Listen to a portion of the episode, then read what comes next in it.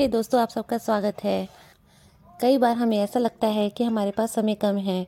दोस्तों, हर एक के पास 24 घंटे ही हैं, लेकिन कुछ लोगों को यह मालूम होता है कि अपने टाइम को कैसे मैनेज करना है। जिन लोगों को नहीं मालूम होता, वह हमेशा ऐसा महसूस करते हैं कि उनके पास समय की कमी है। क्या आपको समय की कमी महसूस हो रही है? अगर हाँ तो इस ऑडियो को अंत तक सुने। इस ऑडियो में मैं आपको ऐसे 15 टिप्स देने वाली हूँ, जो मैंने सुधीर दीक्षित की किताब से लिए हैं। उम्मीद है कि आपको पसंद आएँगे।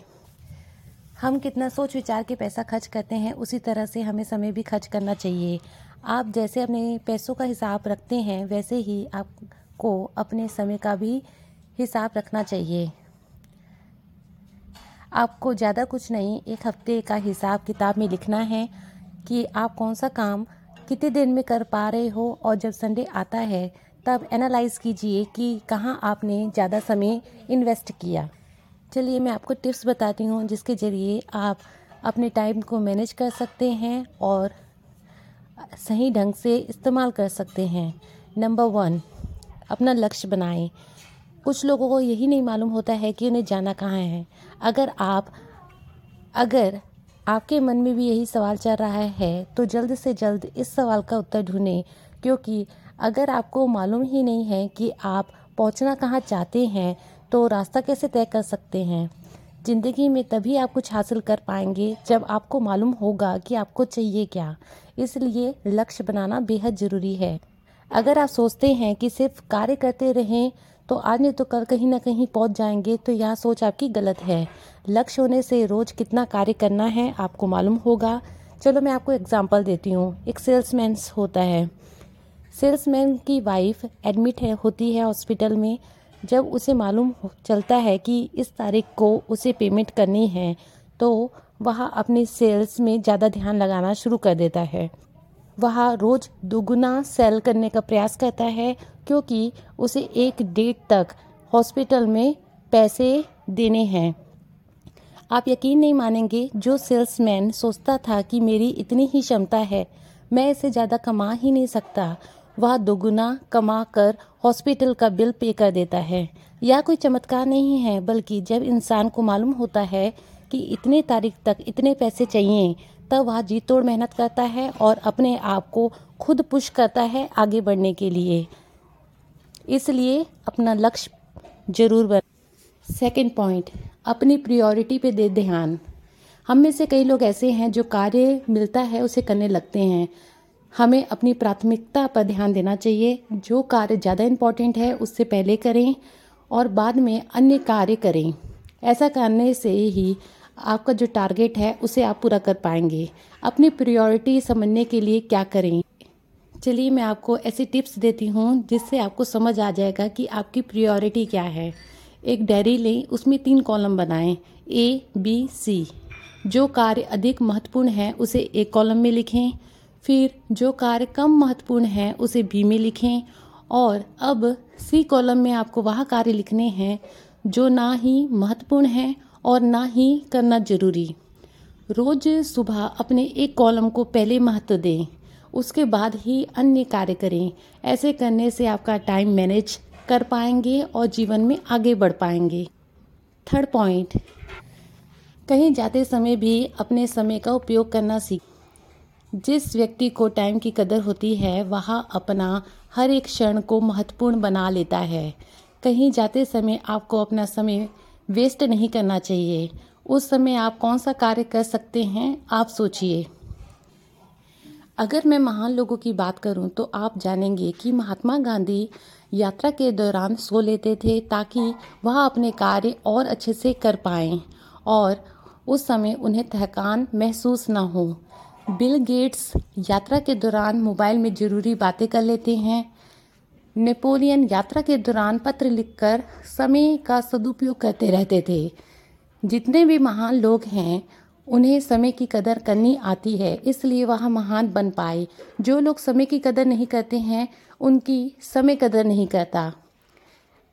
नेक्स्ट पॉइंट एनर्जेटिक टाइम का उपयोग करें। कुछ लोग दिन के समय में एनर्जेटिक फील करते हैं तो कुछ लोग रात को, जब आपको लगे कि यह समय आपके लिए महत्वपूर्ण कार्य करने का है तो उस कार्य को डिले ना करें। क्योंकि उस समय आप एनर्जेटिक फील कर रहे हैं। एनर्जेटिक टाइम में आप अपने महत्वपूर्ण काम को कम समय में अच्छे तरीके से कर पाएँगे। सफल होने के लिए अपने एनर्जेटिक टाइम को यूटिलाइज करना आना चाहिए। जिस व्यक्ति को मालूम है कि यह समय उसके लिए महत्वपूर्ण कार्य करने का है और वह कार्य को समाप्त कर देता है, वही व्यक्ति अपने जीवन में सफल हो पाते हैं। नेक्स्ट पॉइंट चीज़ों को सही जगह रखने की आदत बनाएँ।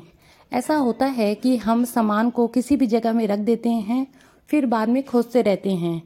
ऐसे में हमारा बहुत सा वक्त सामान को ढूँढने में लग जाता है, क्योंकि हमने ऐसी जगह सामान रख दिया है जहाँ हम कभी सामान को रखते ही नहीं हैं। चीज़ों को उसी जगह रखने की कोशिश करें जहाँ उसकी जगह है। ऐसे में आपका मूल्यवान समय बचेगा और आप अपने समय को सही जगह लगा पाएँगे। अपने कार्य करने की क्षमताओं को बढ़ाएँ। सोचिए कि कल आप कोई कार्य को कितनी देर में कर पाते थे और आज उसी कार्य को कितनी देर में कर पाते हैं। मान लीजिए कि आपने टाइपिंग सीखी। कल पाँच शब्द लिखने के लिए आपको एक मिनट लगता था। क्या आज आप दस शब्द लिखने में एक मिनट लगाते हैं? अगर नहीं तो आपको अपने कार्य की क्षमताओं को बढ़ाने की आवश्यकता है। अभ्यास और लगातार प्रयास से आप अपने कार्य को बिना गड़बड़ किए बेहतर ढंग से कर पाएँगे। अब आपके मन में सवाल आ रहा होगा कि अपनी कार्य क्षमताओं को हम कैसे बढ़ा सकते हैं? अपने अंदर तीव्र इच्छा पैदा करें। नेक्स्ट अपने ज्ञान को बेहतर बनाने का प्रयास करें। इसके लिए आप किताबें आर्टिकल्स सेमिनार्स अटेंड कर सकते हैं।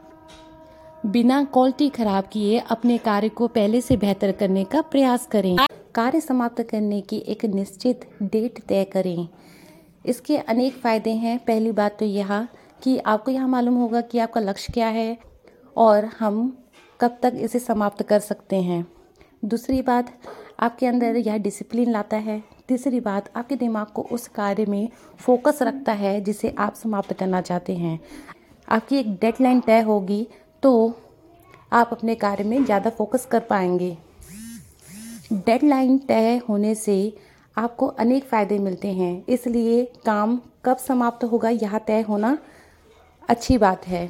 उदाहरण से समझाने का प्रयास करती हूँ। अगर किसी व्यक्ति के पीछे खूंखार, कुत्ता पड़ जाए तो वह कितनी तेज़ से भागेगा। ऐसा ही कुछ हमारी ज़िंदगी के साथ होता है। अगर कोई खुकार कुत्ता हमारे पीछे पड़ जाए तो कैसे हम अपने कार्य को समाप्त कर लेंगे? आप अंदाज़ा लगा सकते हैं, इसलिए डेडलाइन तय करें। बायोलॉजिकल क्लॉक का इस्तेमाल करें। हमारे अंदर एक घड़ी होती है, जिसे बायोलॉजिकल कहा जाता है। आपका शरीर उसी तरह से ढल जाता है जैसे आप उसे बना देते हैं। जब आप निश्चय समय में कार्य समाप्त करने की आदत बना लेंगे तो बायोलॉजिकल क्लॉक अब आपका साथ देगी और आपका समय बचाएगी। नेक्स्ट पॉइंट सुबह का समय अत्यंत महत्वपूर्ण होता है। जो लोग कहते हैं, उन्हें रात में कार्य करना पसंद है, यह बात गलत है, क्योंकि रात के समय शरीर और दिमाग दोनों थका होता है। यदि आप सुबह जल्दी उठकर कार्य करते हैं तो वह कार्य रात के कंपैरिजन में ज़्यादा अच्छा होगा, क्योंकि सुबह के समय आपका दिमाग तरोताज़ा रहता है और शांत रहता है। दिमागी कार्य करने के लिए सुबह का समय श्रेष्ठ माना जाता है। बाकी के टिप्स एंड टिक्स समझने के लिए आप हमारी वेबसाइट को फॉलो कर सकते हैं, जिसका नाम है डेली ज्ञान का सागर डॉट कॉम। अपना कीमती समय देने के लिए धन्यवाद। उम्मीद है कि आप हमें फॉलो करेंगे।